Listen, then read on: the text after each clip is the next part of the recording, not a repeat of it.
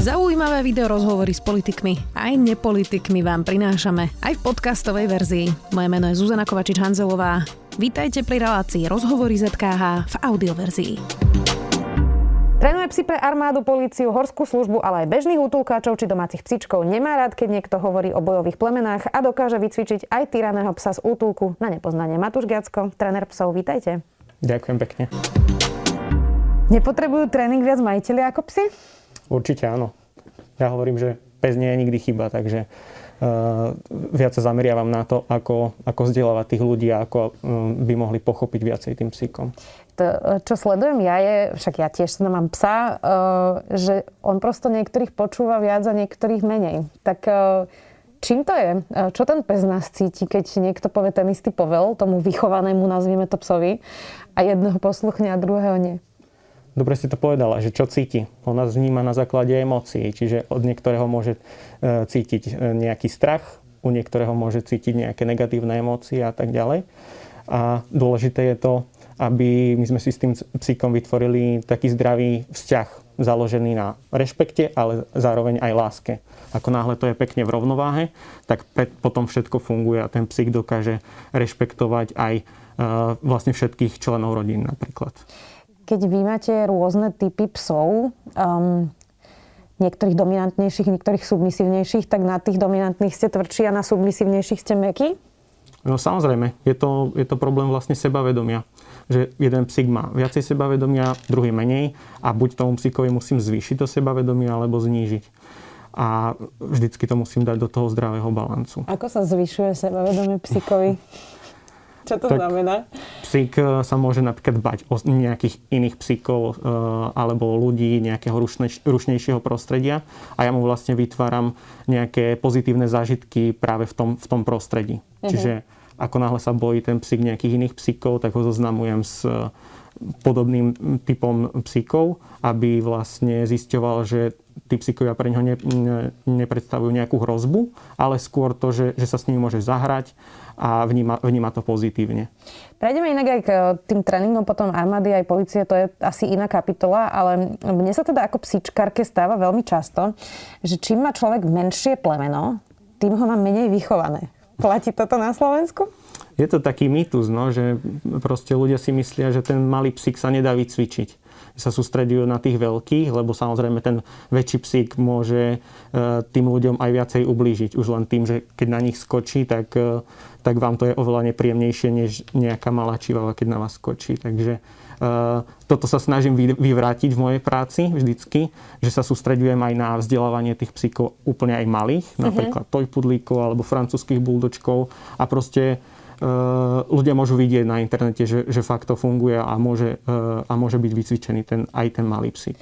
Aký je rozdiel teda medzi nejakým 100-kilovým Aziatom a teda čivavou napríklad v tom výcviku? Sú to úplne rovnaké mechanizmy, ktoré proste majú všetky psíčky, alebo je to naozaj, že ten veľký pes sa proste správa inak, ako možno ten maltezák čivava? To už je jedno, aké malé plemeno by sme vymenovali. Tak ja hlavne pristupujem k tým psíkom veľmi individuálne nehovorím to, hovorím vlastne to, že netreba to vnímať na základe tých plemien v prvom rade, ale na základe danej povahy toho psíka. A potom sa dá s tým psíkom pracovať. Čiže môžete mať veľkého 100-kilového Aziata, ktorý je mieru, mieru milovný a je perfektný k deťom, správa sa, správa sa veľmi milo a zase zároveň môžete mať francúzského buldočka, ktorý si zažil nejakú, nejaké zlé obdobie s, nejakým, uh, s nejakými zlými ľuďmi a môže byť práve agresívny na, uh, na, na deti, na ľudí a tak ďalej. Alebo nejaké Čiže... ratliky. Alebo... Poďme teraz ešte k tomu výcviku profesionálnemu. Predpokladám, že to je niečo úplne iné cvičiť teda domáceho miláčika a cvičiť pre, prosto pre armádu, policiu alebo horskú záchrannú službu. Čiže keď sa cvičí pes, záleží teda predpokladám najprv na tom výbere. Čiže aký pes je vhodný napríklad do policajného zboru alebo do armády? Musí to byť prosto nejaký dominantný, sebavedomý pes a dá sa to povedať už keď je také maličký, že či je sebavedomý a dominantný?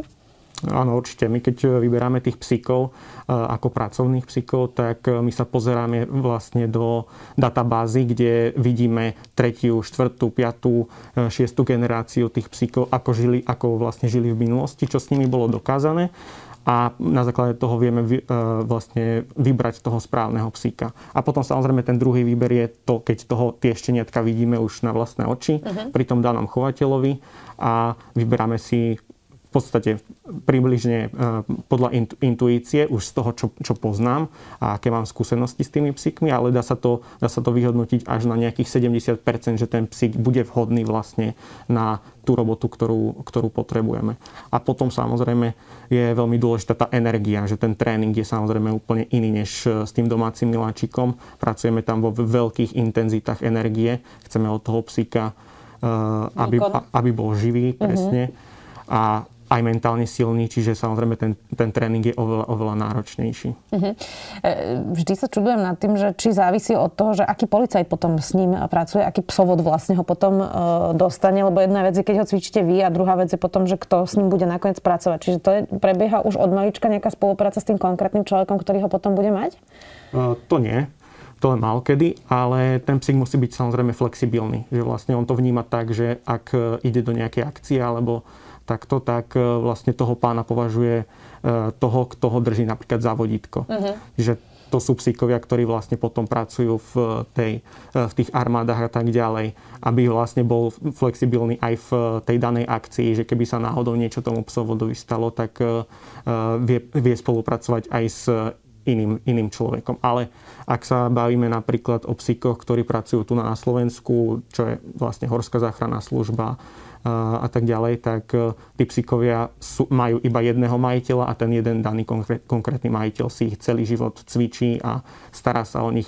Je to vlastne výhoda to, že uh, tí psíkovia sú v podstate v domácich, e, v domácich podmienkach. Uh-huh. Čiže oni od detstva e, zažívajú úplne rodinný život, ale zároveň musia aj pracovať. Uh-huh. Ja sa priznám, že som stretovala jedného psíčkara, ktorý mal prvý rok vlastne Labradora, ktorý bol trénovaný na slepeckého psa. Viem, že vy slepeckých teda netrenujete, ak sa nemilím, ale prekvapilo ma, že on mal vlastne 40-stranový manuál, ktorý musel dodržiavať, aby vlastne pripravil toho psíka potom na ten, na ten výcvik. A napríklad mal tak, tak, takú usmernenie že im mu nemôže hádzať loptičky.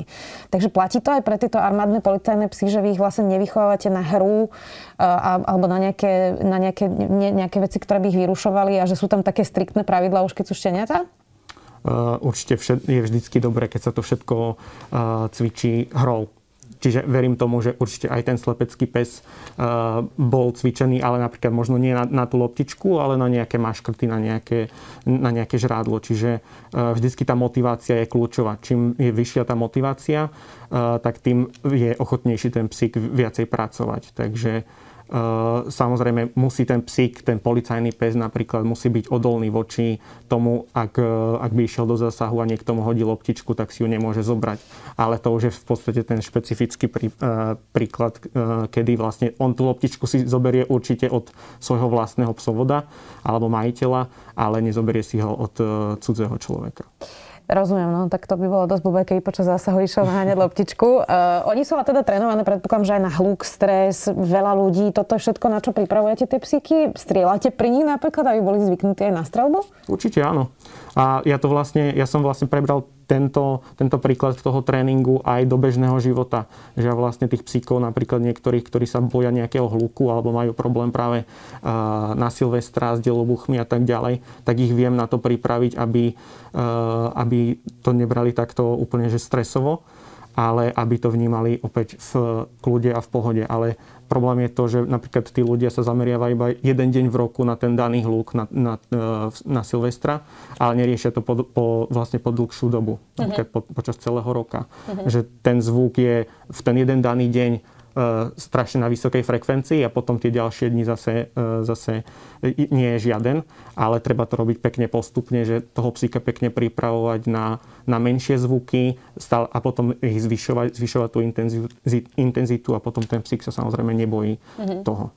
Inak psi, mňa to teda prekvapilo, odkedy mám sa, že to sú naozaj veľmi komplexné bytosti. Uh, hoci samozrejme to má limity nejaké uh, inteligenčné, ale je to také malé dieťa v podstate svojím spôsobom, ako keby na tej intelektuálnej uh, úrovni. Na čo sa nedá vycvičiť pes? Lebo vieme, že sú cvičené na vyhľadávanie drog, vieme, že už vedia vycítiť aj COVID-19 na niektorých letiskách.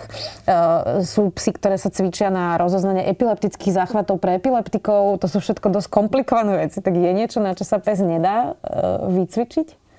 Ak ten, ak ten pach sa dá nejakým spôsobom zachytiť a dá sa dať do nejakej určitej dajme tomu bunky, tak sa, tak sa dá ten psík naučiť na čokoľvek. Vieme aj o tom, že tí psíkovia aj v, dnešnej, eh, v dnešných zložkách policii eh, dokážu vyhľadať aj eh, nejaké bankovky, nejaký obnos peňazí a tak ďalej. Čiže napríklad aj Horská záchranná služba pracuje tak, že vlastne tí psíkovia majú rozdelené tie pachy, vedia vyhľadávať zároveň aj mŕtvolný pach, ale aj živý pach. Čo je veľká výhoda samozrejme, ak sa stane niečo ako pred časom v Bejrute, že je proste to, ten výbuch, sú tam, je tam zrúcanina tej budovy a tak ďalej, tak ten psík samozrejme je už, je už nezmysel vyhľadávať tých ľudí, ktorí sú, ktorí sú mŕtvi, ale samozrejme je veľmi dôležité nájsť ešte tých živých. Uh-huh. A ten pach je veľmi zaujímavé, že ten pach sa dokáže zmeniť behom pár minút ako náhle ten, ten človek už, už nedýcha, už je, už je po smrti, tak vlastne ten pach vie ten psík pekne rozoznať. Uh-huh. Čiže vie rozoznať, či niekto už nežije 20 minút, ak to je ešte nažive vlastne. Uh-huh, to je veľmi zaujímavé. Uh, uh, tak keď si zoberieme vlastne tie komplexné bytosti a že teda koľko sú inteligentné a po akú hranicu, tak koľko vám vaše psy rozumejú? Čomu by ste to prirovnali? Niektorí že 200 až 300 slov. Ale ono to asi úplne nie je tak, že slov, nie, to sú nejaké zvuky, ktoré asi oni rozoznávajú, alebo sa milím? Nie to o, tej, o tých poveloch, je to o, tej, o tom vzájomnom vzťahu, že ja sa snažím používať tých povelov strašne málo, veľ, veľké minimum, ale napríklad si snažím, snažím sa vytvoriť s tým psíkom očný kontakt, dokáže posudzovať moju mimiku tváre, to ako ja chodím rýchlejšie, pomalšie a ja vlastne pri tých veciach, ako je napríklad bežná prechádzka v rušnom prostredí, nemusím dávať milión povelov, keď sa potrebujem zastaviť napríklad pri prechode prechod dôchodcov nemusíme hovoriť sadni, zostaň a tak ďalej a potom zase nohe, ale ten psík vie pekne čítať a spolupracovať so mnou a to ma práve na tej práci baví, že viem nájsť to prepojenie s každým psíkom a tých, tých povelov potom je minimum, ale ten psík vníma práve tie emócie, tú našu energiu a ste, ste s ním ako keby prepojení. Uh-huh. Ja som si pozerala nejaké vaše videá z tých výcvikov a som si všimla, že tie psy sú na vás veľmi fixované a celý čas sa na vás pozerajú, keď ich cvičíte. Čiže toto je ten správny prístup, keď ten pes je s vami takto prepojený, že s vami teda aj drží ten nočný kontakt, napríklad teda na, asi nie všade, ale, ale keď s ním kráčate pri nohe alebo tak, že to je vlastne základ, aby vás vnímal a bol na vás vlastne sústredený? Áno, že ja som pre ňoho v podstate to, to gro, to, to najviac a to, čo sa deje okolo mňa je, e, je v úzadí. A to vlastne potom sa dá využiť aj na prechádzkach v nejakej, v nejakej prírode, e, ako náhle ten psík zacíti nejakú zver a tak ďalej, tak samozrejme riadi sa podľa tým inštinktom, na čo bol vlastne stvorený, že, že on ju chce nejako chytiť a chce si nejakým spôsobom zabezpečiť kvázi to jedlo, e, preto práve tam uteká ale my vieme potom lepšie e, kontrolovať ten inštinkt a vie sa potom tak isto, ako tam rýchlo beží za, tou, za tým nejakým zajačikom alebo za nejakou zverou, tak isto, ako, sa rýchlo, ako rýchlo sa rozbehne, tak rýchlo sa vie vrátiť naspäť. Je to inak taká trošku niž um, možno stredno vrstová ekonomická debata, ale je podstatné, čím krmíme psa, v tom aj ako sa správa napríklad. A teraz uh, nehovorím o ľuďoch, ktorí majú psíka a kúpujú granule, alebo naviac nemajú, ale možno sú aj nejakí bohatší ľudia, ktorí by vedeli kúpiť aj drahšie granule. Záleží na tom, okrem životnosti psíka, aj pri nejakom správaní a tom, že, že, že čo, čo sú nejaké veci, ktoré, ktoré by sme vedeli odstrániť? Určite, určite áno. Ľudia hovoria aj to, že vlastne ako náhle by ste krmili psíka surovým mesom, tak e, dokáže byť napríklad agresívnejší a tak ďalej. To je totálny mýtus. Uh-huh. My, my sa smejeme s, s ľuďmi, s ktorými spolupracujem, či už je to horská služba alebo, alebo policia, že ak, ak by to tak bolo, tak my tomu psíkovi veľmi radi dáme to, to surové meso, aby bol proste trošku viacej uh, agresívnejší, uh-huh. silnejší na to, čo potrebujeme. Uh-huh. A, ale samozrejme tá, tá strava je veľmi, veľmi kľúčová čo sa týka takto, uh, takéhoto, uh, takejto veci, že aby, aby v podstate dlhšie žil, aby, aby sa aj lepšie cítil a tak. Takže sa snažím, ja sa snažím krmiť prirodzenou cestou a to, a to barfovaním. Barfovanie je teda meso? Meso a prirodzené zložky, ako, ako sú vajíčka a tak ďalej. Uh-huh. Čiže sa snažíme vlastne vložiť do toho psíka to, na čo bol zvyknutý pred desiatkami rokov, kedy vlastne ešte, ešte neexistovali žiadne granule a nejaké konzervy, ale vždycky sa krmilo nejakou prirodzenou cestou, že vlastne tým psíkom sa, ne, sa, to, sa to varilo a, vlastne jedli nejaké cestoviny, rýžu, nejaké meso a tak. Uh-huh. Um, ono, um, existuje vlastne nejaký zlý pes, vieme povedať, že či je nejaký pes zlý. A pýtam sa aj preto, že mnohí ľudia e, majú presne také mýty, okrem toho, že keď ja surové mesa, že by boli psi agresívni, tak si myslím, že existujú bojové plemená, e, ktoré útočia vlastne na ľudí viacej. Hoci teda možno štatisticky by tie ratliky v tomto vyšli asi o dosť horšie e, ako, ako nejaké Staffordy. Takže existuje nejaký zlý pes? Existuje bojový pes? Mm, existuje zlý človek ktorý toho psíka vedie a vytvára mu nejaké určité návyky. E, ten, ten psík sa vždycky dá nejakým spôsobom napraviť na, na tú správnu cestu. Ja samozrejme mám najradšej, keď e, ten, e, ten psík, s tým psíkom začínam od úplného začiatku, že začínam s úplne čistým papierom a ja ho môžem, ja ho môžem popísať a vytvárať mu čisto iba tie správne nové návyky E, takto sa vlastne snažím aj spolupracovať s ľuďmi, že ja vlastne spolupracujem s mojimi klientmi ešte predtým, než majú toho psíka, aby som im vedel vybrať to správne šteniatko, aby sme spoločnou cestou vedeli vybudovať tie správne návyky. Horšie je samozrejme, keď ten psík už príde starší ku mne a ja už musím nejako, nejako pracovať, že už je napríklad agresívny na, na nejakých iných psíkov alebo tým ľuďom uteká za zverov a tak ďalej. To už je samozrejme ťažšie ale vždycky aj s tými obmedzeniami sa dá pracovať a vždycky sa to dá uh, nejako upraviť. Ale tak by som to určite necharakterizoval, že je ten, je ten psík nejaký, nejakým spôsobom zlý. A z čoho vzniklo to, že sú teda bojové plemená podľa vás? To sú iba z toho vzhľadu tých konkrétnych psov, že majú silné, silné zakusnutia a že toto si vlastne ľudia tak vysvetľujú? Ľudia ich samozrejme vnímajú tých psíkov, ktorí sú väčší a silnejší na základe toho vzhľadu, aj keď e, to nie je samozrejme všetko, že fakt e, zažil som, zažil som Staffordov, ktorí mali aj starší ľudia alebo boli pri malých deťoch a vôbec to nie, nie je nejaké bojové plemeno, ale e, je to o tom prístupe. Ale samozrejme ten človek vždycky, aj keď tí ľudia si prídu napríklad vybrať toho psíka do útulku, tak vždycky sa pozeráme v prvom rade na ten vzhľad. Ak, ak nás nejakým spôsobom uchvatí a páči sa nám, tak si ho vyberieme, ale zistíme vlastne až pri tých následných prechádzkach, že akého psíka sme si vybrali, lebo on v tej klietke v tom útulku sa môže, e, sa môže správať úplne ináč, než sa správa v nejakom vonkajšom prostredí. Mám pocit, že toto je tiež taká slovenská choroba. Teraz sledujem nejaké útulky, že strašne veľa husky psov tam je. Mm-hmm. Že to ľudia zoberú, lebo je to zlaté, keď je to šteniatko, vyzerá to ako plišačík a potom zrazu zistia, že to je veľmi náročné plemeno. Tak e, toto sú tie najčastejšie chyby, ktoré robíme pri vyberaní plemena, že nepozeráme sa skôr na povahu, ale vyberáme si, že tak toto je také huňaté zlaté?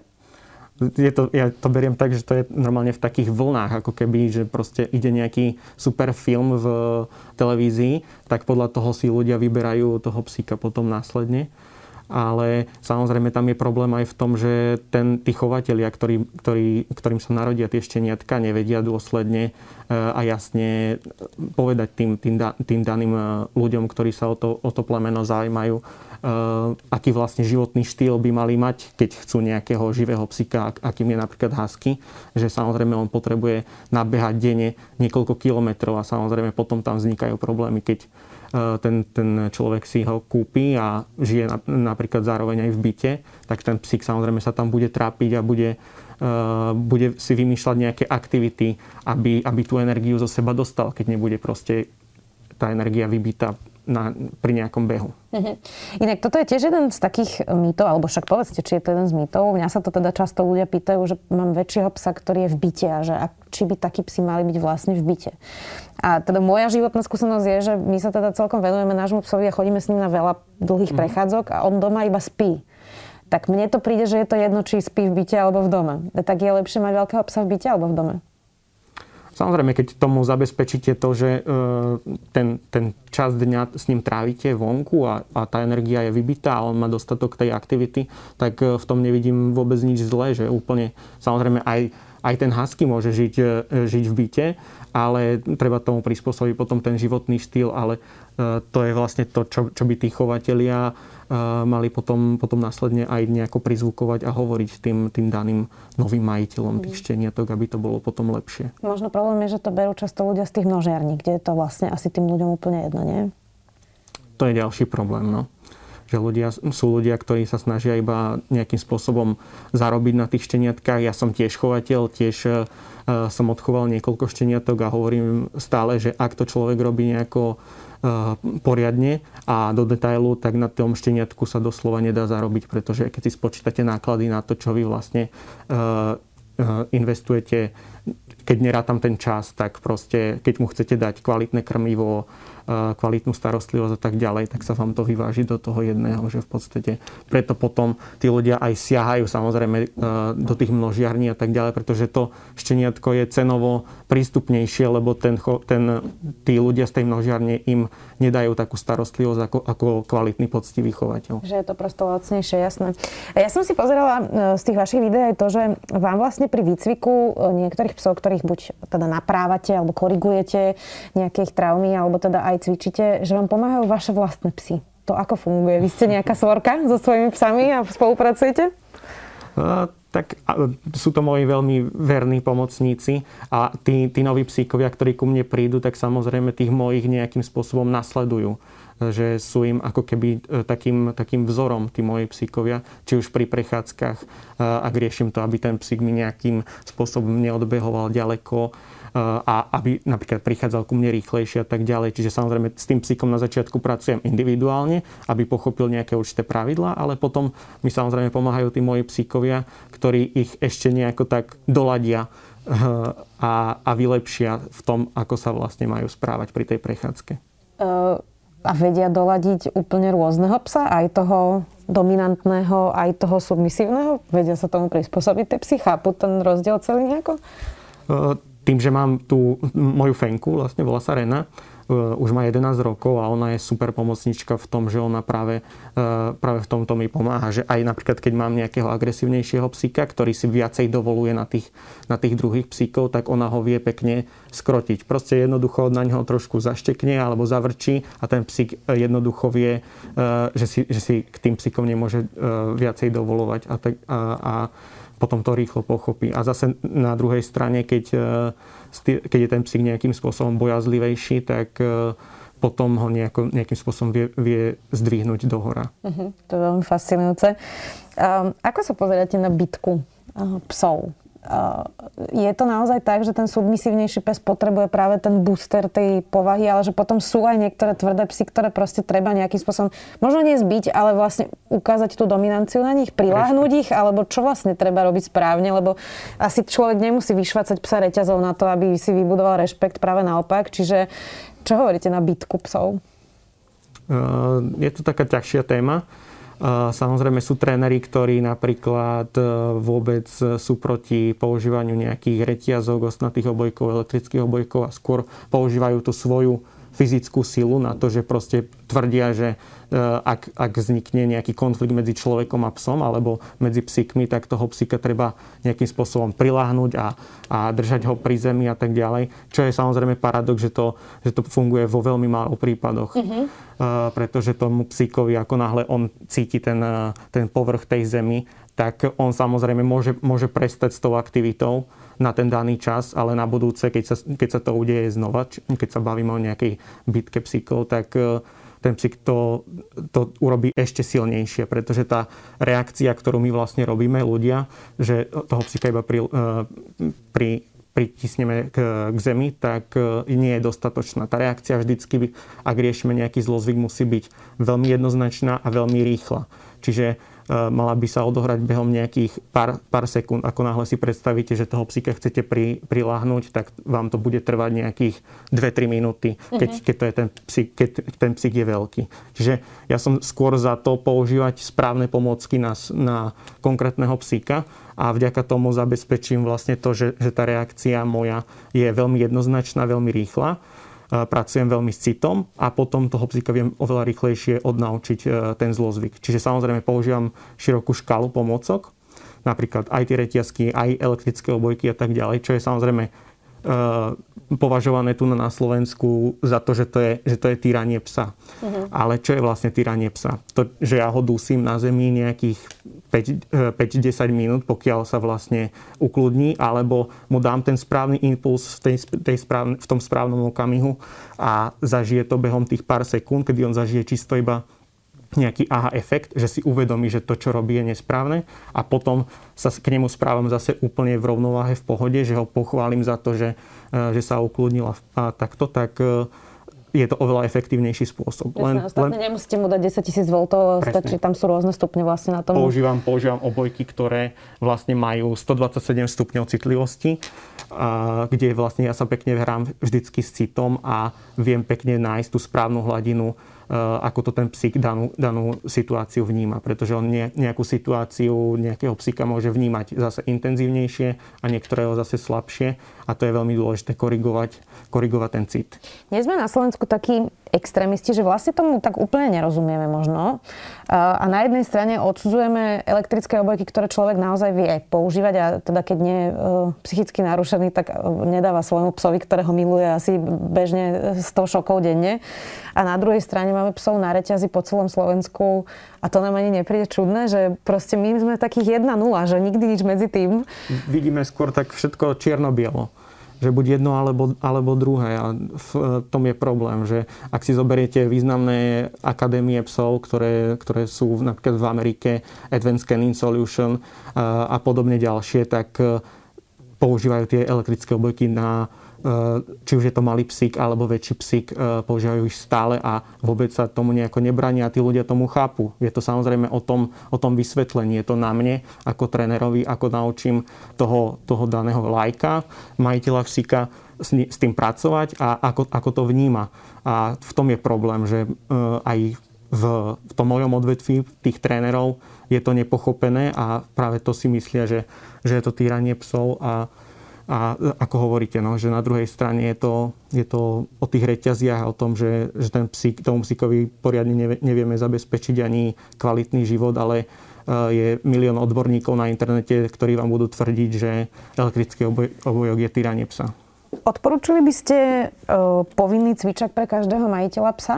Uh, aspoň na tie základné veci, lebo ja sa naozaj stretávam aj s psíčkarmi, ktorí nikdy nepustili svojho psa ani z vodítka a majú ho vlastne na takej tej flexi, uh-huh. flexine a že vlastne nikdy toho psa ani nepustili. Uh, že teda možno by bolo dobré aspoň základne tých ľudí naučiť vlastne manipulovať chodci aj s malým psíkom, alebo si to len tak idealizujem, že ten cvičak vlastne v niečom pomôže tak samozrejme bezpečnosť je vždycky na prvom mieste, čiže ak ten majiteľ si nie je istý s tým psíkom, tak radšej nech ho má na vodítku, než by mu mal nejako odbiehať a tak ale uh, určite je to super myšlienka na to, že by to malo byť podľa mňa nejakým spôsobom povinné. Uh, už aj keď si ten, ten človek kúpi nejakého väčšieho psika, aby ho vedel zvládať, aby vedel pochopiť jednoduché základné uh, veci, ako je to, že uh, na čo sa používa dané konkrétne vodítko a na čo sa používa napríklad postroj. To je zase ďalší paradox toho, že ľudia kupujú psíkom postroj na to, aby ich vlastne neťahal na vodítku, že oni vlastne nepremýšľajú na to, na čo si kupujú tú, tú danú pomôcku. A práve ten postroj bol, bol vytvorený práve na to, aby, aby ten psík ťahal. Čiže je prirodzené, že keď tomu psíkovi dajú ten postroj, tak bude ťahať ešte viacej. Uh-huh. Takže to sú také tie už logické veci, čo si človek vie odvodiť. Záverečná otázka, idú teraz Vianoce hoci s týmto lockdownom bude asi ťažšie nakupovať psíčky, ale často na Vianoce ľudia kupujú psíčky svojim deťom, potom v januári sú preplnené útulky rôznymi presne plemenami, ktoré nezvládajú. Tak keby ste teraz mali niekomu poradiť, kto nás pozerá, že keď už teda chce psa, jednak, že čo si má ešte predtým, než si ho zadováži, uvedomiť a jednak, že ako si teda má vybrať vhodného psa, to už je jedno, či z útulku alebo teda od nejakého chovateľa. Čo by ste mu povedali? Prvom rade zodpovednosť. Ak, ak tých členov rodiny je viacej, tak sa určite dohodnúť spoločne, aby s tým súhlasili všetci a práve vnímať, vnímať to, aký mám ja vlastný životný štýl. Či budem mať dostatok času na toho psíka, na to dané konkrétne plemeno.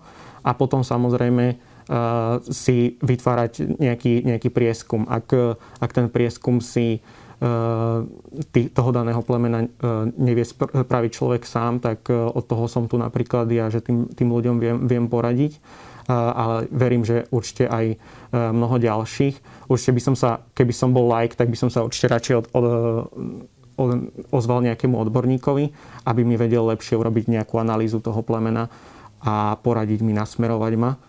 A ak, ak to robím samozrejme sám, tak určite by som, by som zašiel viackrát na, na návštevu k tomu chovateľovi. Neriešil by som to tak, že teraz idem kúpiť šteniatko a hneď to prvé stretnutie musí dopadnúť, takže s tým šteniatkom odchádzam domov, ale určite je dobré urobiť si niekoľko tých stretnutí a vďaka tomu tie, tie šteniatka viacej spoznáte, toho chovateľa viacej spoznáte a a potom si viete lepšie vybrať. Alebo v útulku ísť na prechádzku s tým psom Presne. viackrát a otestovať Napríklad. si, že či to vlastne funguje. A treba si asi hlavne uvedomiť, že je to záväzok na možno až 15 rokov. Nie je to iba na mesiac, ani na dva roky. Ďakujem veľmi pekne, že ste si našli čas. Matúš Gacko, tréner psov, som rada, že ste prišli. Ďakujem. Ďakujem. Počúvali ste podcastovú verziu relácie Rozhovory ZKH. Už tradične nás nájdete na streamovacích službách, vo vašich domácich asistentoch, na Sme.sk, v sekcii Sme video a samozrejme aj na našom YouTube kanáli Denníka Sme. Ďakujeme. Viete, čo je to piatoček? Ja vôbec, ja akože absolútne vôbec, hej. Skutočne? Nie. Piatoček je satirický podcast nie len o politike. Klamstva, klamstva a klamstva. Kristýna, Viktor a Adam vás v ňom každý týždeň prevedú tým najbizarnejším, čo sa stalo na Slovensku aj vo svete. V každom dieli vyberú aj tragéda týždňa a na záver sa možno aj trochu opustia. Čože? Piatoček vychádza prekvapivo každý piatok. Vždy vo výplatný termín júnovi, júlový, to znamená vo výplatnom termíne za kalendárny mesiac má mája. Nájdete ho vo všetkých podcastových aplikáciách. A je, je. Poskávame vás všade. Viete čo? Urobím to tak, že